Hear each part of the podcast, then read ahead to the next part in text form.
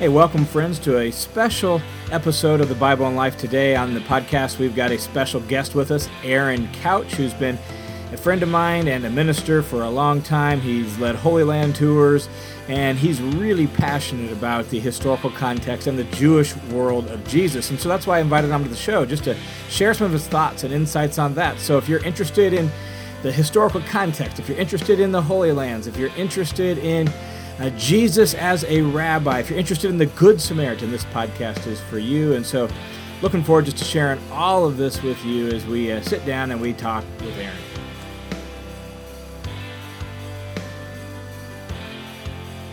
Welcome, Aaron, to the Bible and Life podcast.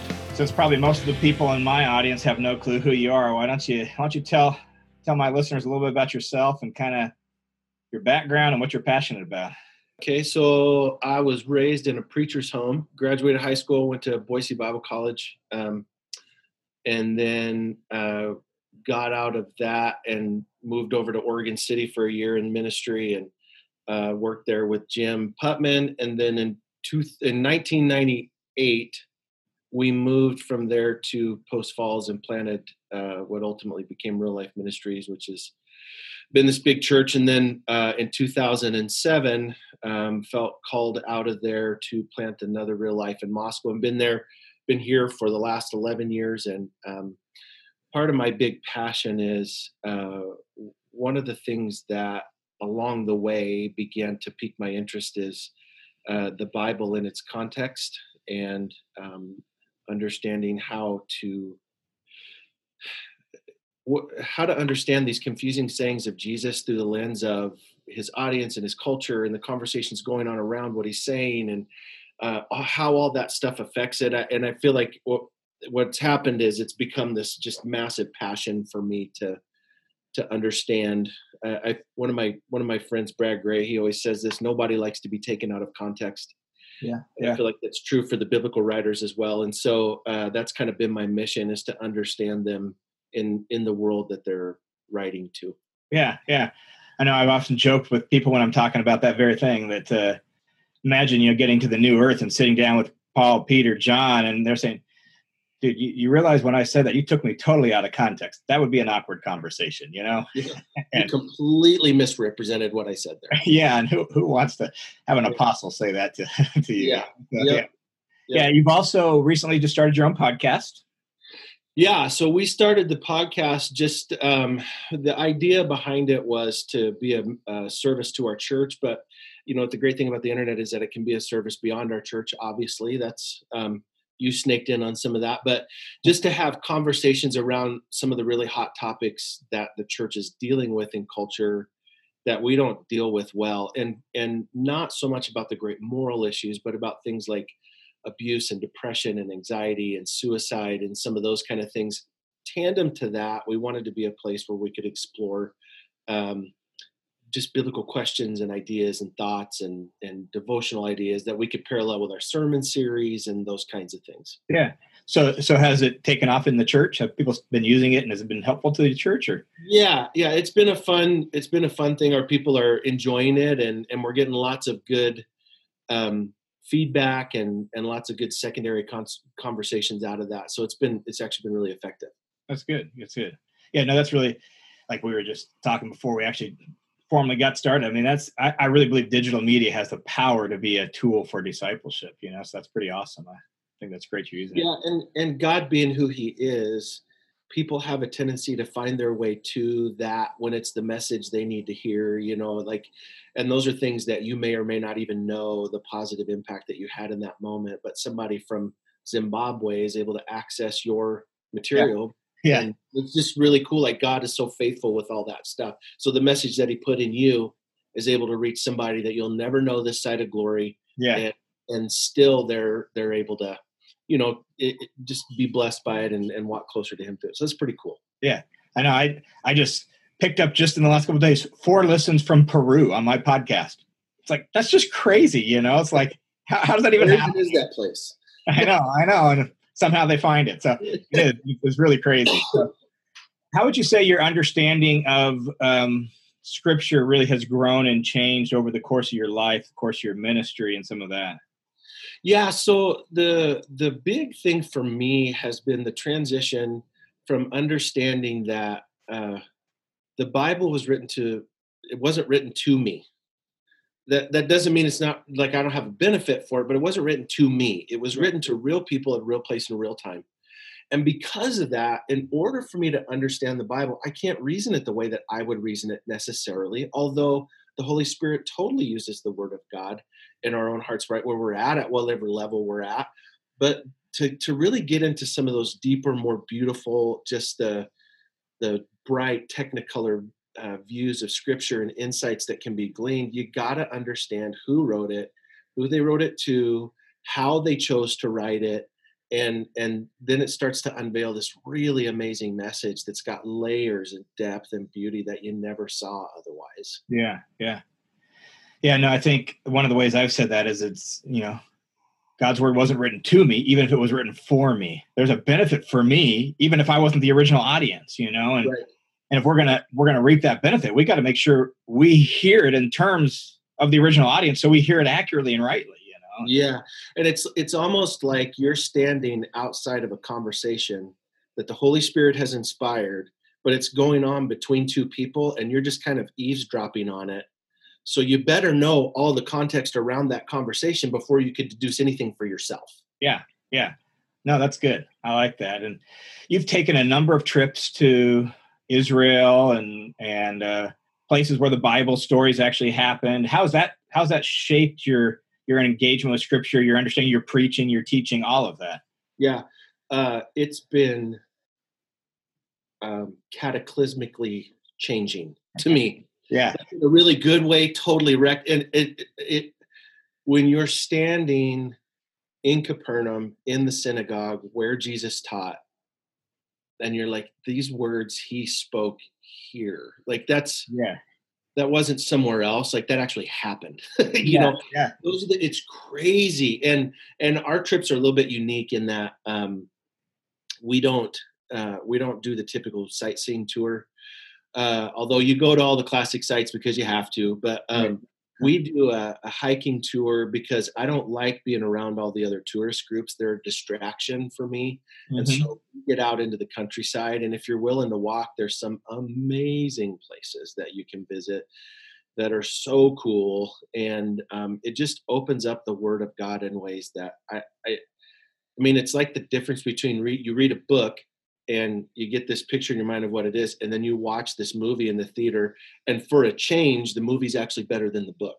Yeah yeah yeah. So because it, it, takes the book and gives it life and right. depth and meaning and it just opens up the whole world of the bible. Yeah.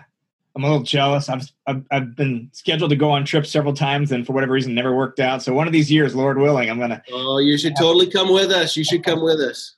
Yeah yeah what's what's your favorite place? If you had to just pick one place, you said, "Man, this place is just being at this place is has meant so much to me, or has really been was just eye opening to me." Yeah, that's kind of like asking me which one of my kids is my favorite.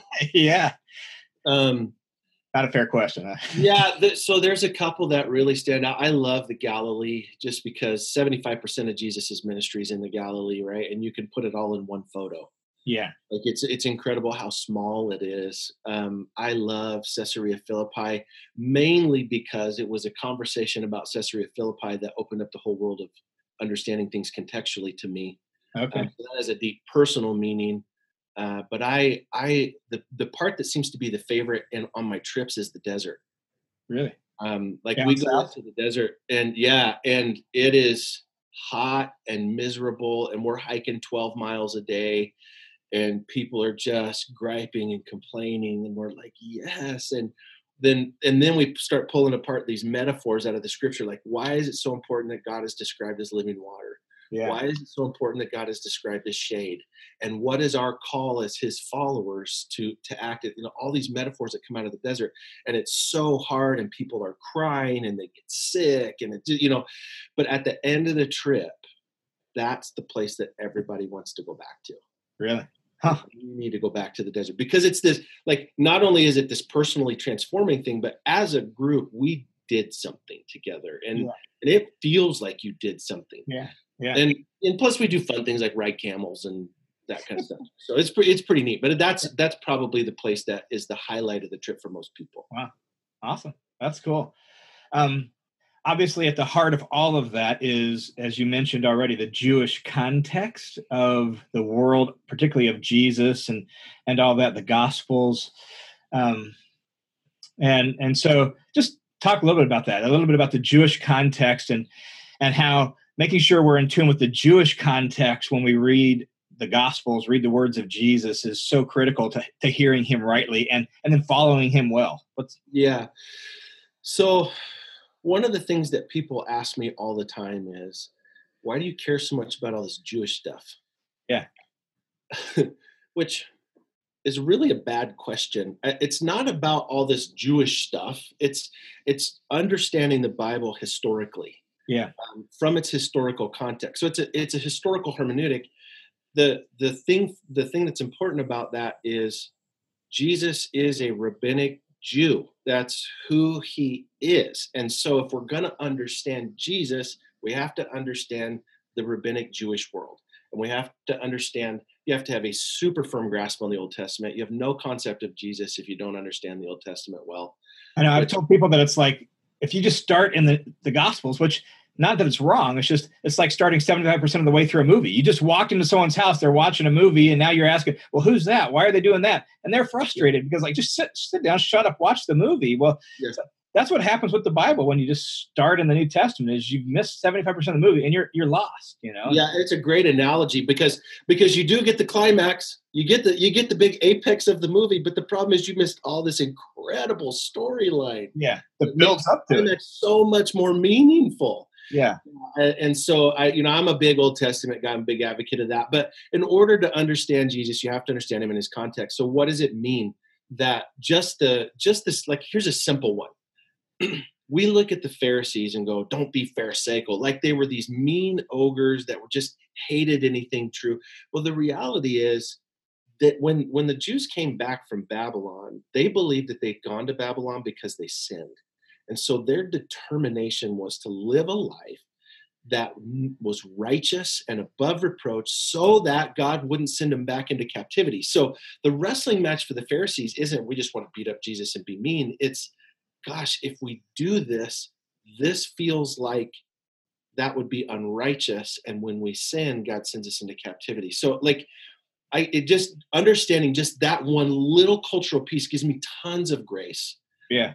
For the Pharisees, because that's exactly the conversation the church in America is having today. That's the what are the moral standards that the church church historically imposed on the scripture, and what are the ones that we have to hold to, and how do we wrestle those out? Eh, that's the conversation that they're having. And jesus is so radical for them in so many ways. They're just like we just we don't even know what to do with what you're doing. Like but you think about it like the pharisees put up with him for three and a half years like they wrestle with him and conversate with him and he spends one week with the sadducees and they kill him like that's that's really the, the pharisees aren't these mean ogres that we try to paint them as they're these right. guys that are really trying to figure out how to follow god they're just doing it from a very closed-minded perspective and they miss god altogether yeah. No, and I think even that little observation sheds light on a passage like Matthew 5 17, where Jesus says, I did, don't think I came to abolish the law and the prophets. Yeah. Their reaction to Jesus, you, you're telling us to go against the covenant. And the last time we went against the covenant, it didn't end well for us. We don't want to do that. And Jesus is like, well, hold on, hold on, hold on. I'm not saying go against the covenant and abolish the law and the prophets. I want to bring it to its intended climax, its an intended goal. I want, yeah. to, I want to fulfill yeah. it you know yeah and jesus as a jesus as a jewish rabbi he teaches in parables which we think parables originate with jesus they don't they're all over the old testament as well but um, they, you know, this very rabbinic to teach with parables, very Pharisaical, by the way. All the recorded parables that we have historically are all from Pharisee r- rabbis. They're not, there's none, not any from Sadducees, which there's a couple of opportunities to explain that. One would be that the Sadducees didn't teach in parable. The other one would be that when Rome came through and destroyed the temple, they destroyed all this Sadducee yeah. writings. That's totally right. possible. Yeah. But um, what we know is all rabbis taught with what's called remez. Um, which is this hint that gets dropped in a parable. They didn't call it remez in the first century, but the, it would be called that later. But the, this teaching technique exists. Well, in that parable, they drop a hint that anchors it to an Old Testament passage, and it's in that Old Testament passage that we find the meaning of the parable. and so it's this story that encapsulates this idea that drives us in okay well what's where's the remez in that so you and i now are left with the task of going well i think the remez is in this passage no i think it's in this passage and so you and i now are left if it's a good parable debating the text right. which which makes every rabbi smile right? Yeah because you're now you're thinking about the text. Yeah oh gosh dang it he walked away and we kept talking about god's word you know? Yeah, yeah. so that's the that's the idea of that which is this beautiful thing that we understand but now we go back in and we go okay well if that's true then let's go back and revisit jesus's parables through that lens. Right. Like what do we learn uh, and it's incredible what we can pick up like where's the remez in this and he's oh my goodness there it sheds whole new worlds What's yeah. so funny to me is we we believe that God that Jesus told parables to confuse people, and he didn't tell parables to confuse people. He told parables to drive people to the text. Right, right. What he does is he takes the the parables and he drives them to these passages that they're neglecting, which is incredible. Um, if you think about like we all cherry pick the Bible, all of us do it, hmm. and what the Pharisees were doing was cherry picking these certain passages about right righteousness and holiness. And Jesus keeps telling them remezes about passages that were about loving the Gentiles and being a light to the nations and calling them back to their intended mission, which is about putting God on display to the world. And they're not doing it. They're living yeah. separatist. Yeah, yeah.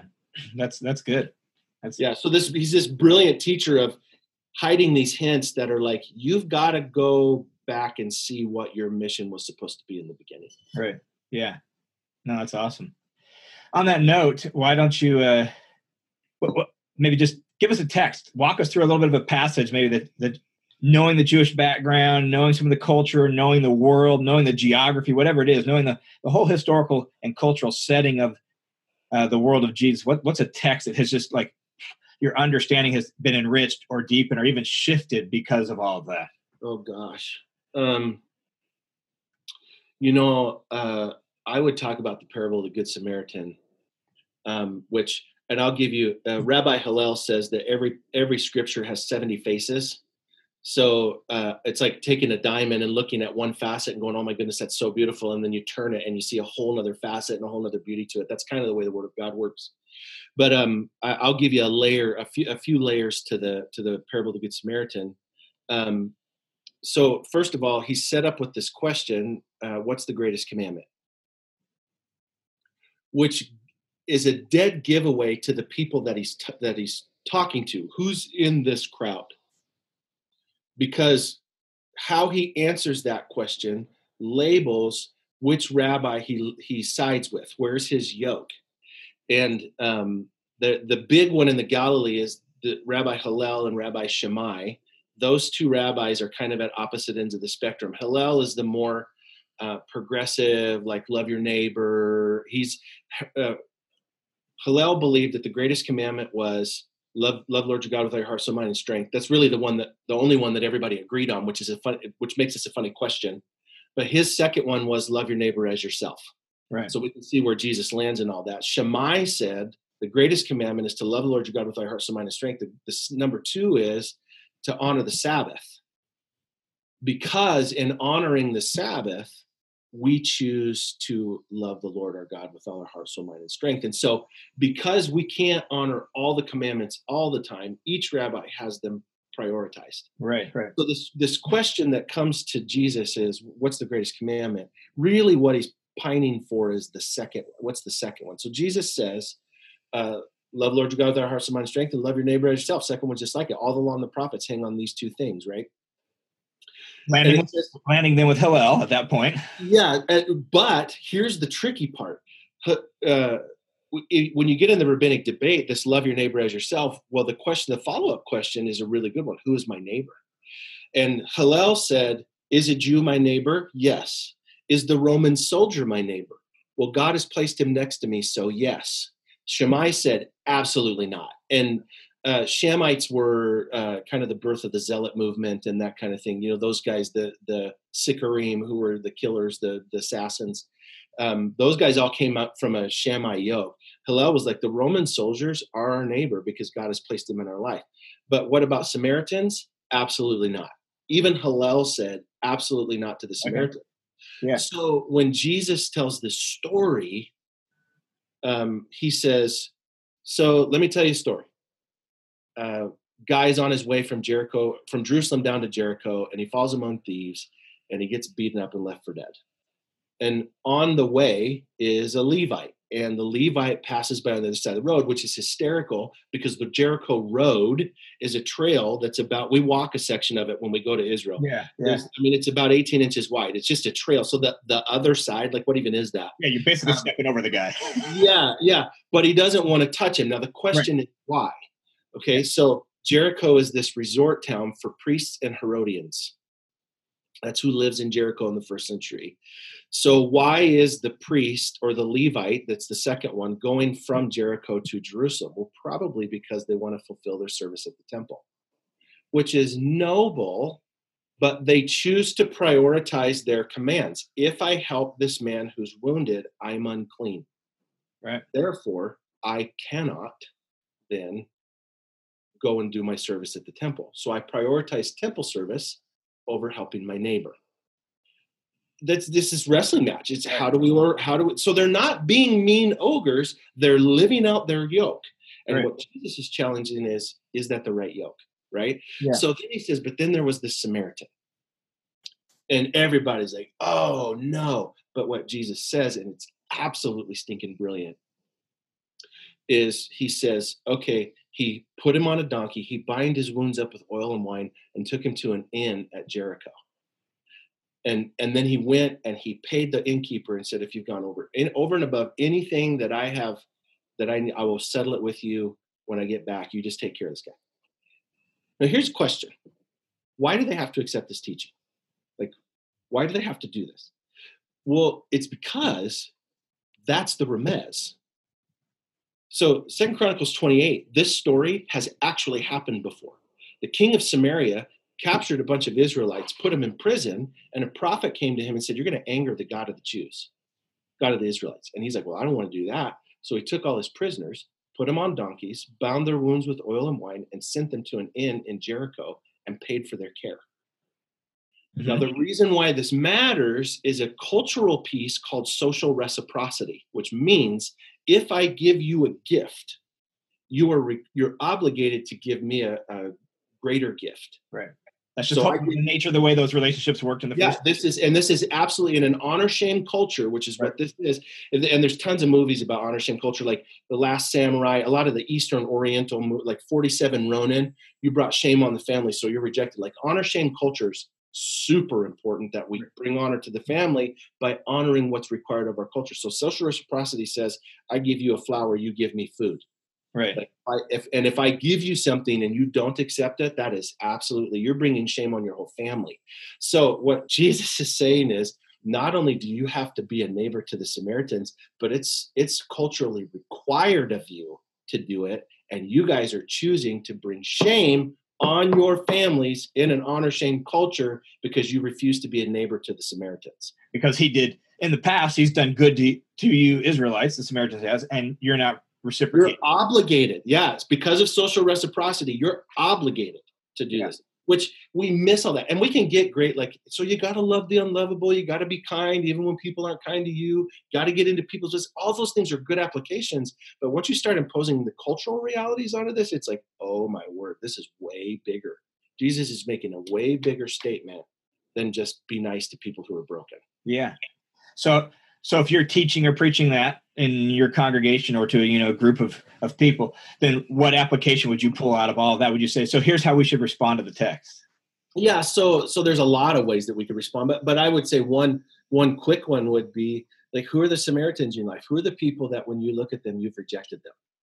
Yeah. Is that is that the the angry neighbor next door? Is it the coworker that gossiped about you and lied? Is it uh, who who are the who are the people that are your Samaritans in your life? Is it uh, and if you get even more dicey, is it the homosexual community? Is it the drug dealer in your neighborhood? Is it the pedophile that you don't want to live next to? Who's the Samaritan in your life? Because God is calling you to be a neighbor to that person. Yeah. Yeah. That's the and that's when it gets like when you put the kingdom of God on display in that world. Now you look like Jesus. Yeah. Yeah. That's awesome. That's good. I like it. That's good And stuff. You'll get a couple of emails. You'll get a couple of emails when you preach that. yeah, yeah, it happens. You know, we preachers know how that goes. Mhm, mhm. yeah, no, that's good. I appreciate it. So as we wrap up here, just uh, what's what's the name of your podcast? Where can people find you? Yeah, so the con- the the podcast is called a better conversation, and the goal is that we learn as a church how to have a better conversation around some of these really big topics that the church just traditionally deals with really poorly. Um, and that's been the hope of it since day one. And uh, hopefully, it'll be a blessing to people if they want to check it out. They can find it on uh, uh, iTunes podcast. They can, I think it's on the Google podcast thing and a bunch of different ones. So Yeah. it's also on our website. You can get it off our website, uh, liferotp.com. Okay, well, say that again. What was the website again? Lifer OTP. OTP stands for on the Palouse. Yep. Uh, dot com and uh, you can go to our website and if you scroll down on our main page uh, there'll be a little picture that says a better conversation you can click on that it'll take you to the podcast you can subscribe there Awesome, very good. And I'll put some of that down in the uh, the notes underneath my my podcast, so people can find those links and all that if they want to and check some of that stuff out. So awesome i appreciate that yeah, yeah. All right, man. Thanks for uh, thanks for the conversation. Thanks for joining us. Thanks for some of your insights into the world of Jesus and the text. And uh, appreciate uh, you. Appreciate your ministry. Appreciate your your seriousness about the text because that's really my heartbeat too. Really, that's the heartbeat of my my podcast. Is uh, we want to know the text and we want to know how it impacts our life and intersects with our life. So, so thanks Yeah. for the time to, to yeah, chat. appreciate what you're doing john love it All right, man. God bless Aaron. all right take care Yep. All right, there you have it. That's some good um, insights from Aaron, and hopefully it's helpful to you. You know, I mean, one of the most important things about Bible study is to remember that we're reading a book, we're reading letters and uh, history books and all of that that were originally written in a different language to a different culture uh, at a different point in time. And so, if we're going to really hear it well, we need to make sure we hear it on its terms, which means we have to get into the world of the Bible in order for the Bible to really get into our life. And so, um, appreciate Aaron just sharing some of those insights, particularly about the Jewish world of Jesus and all of that. Last week, we wrapped up the Sermon on the Mount. Next week, we're going to be jumping into some uh, other passages.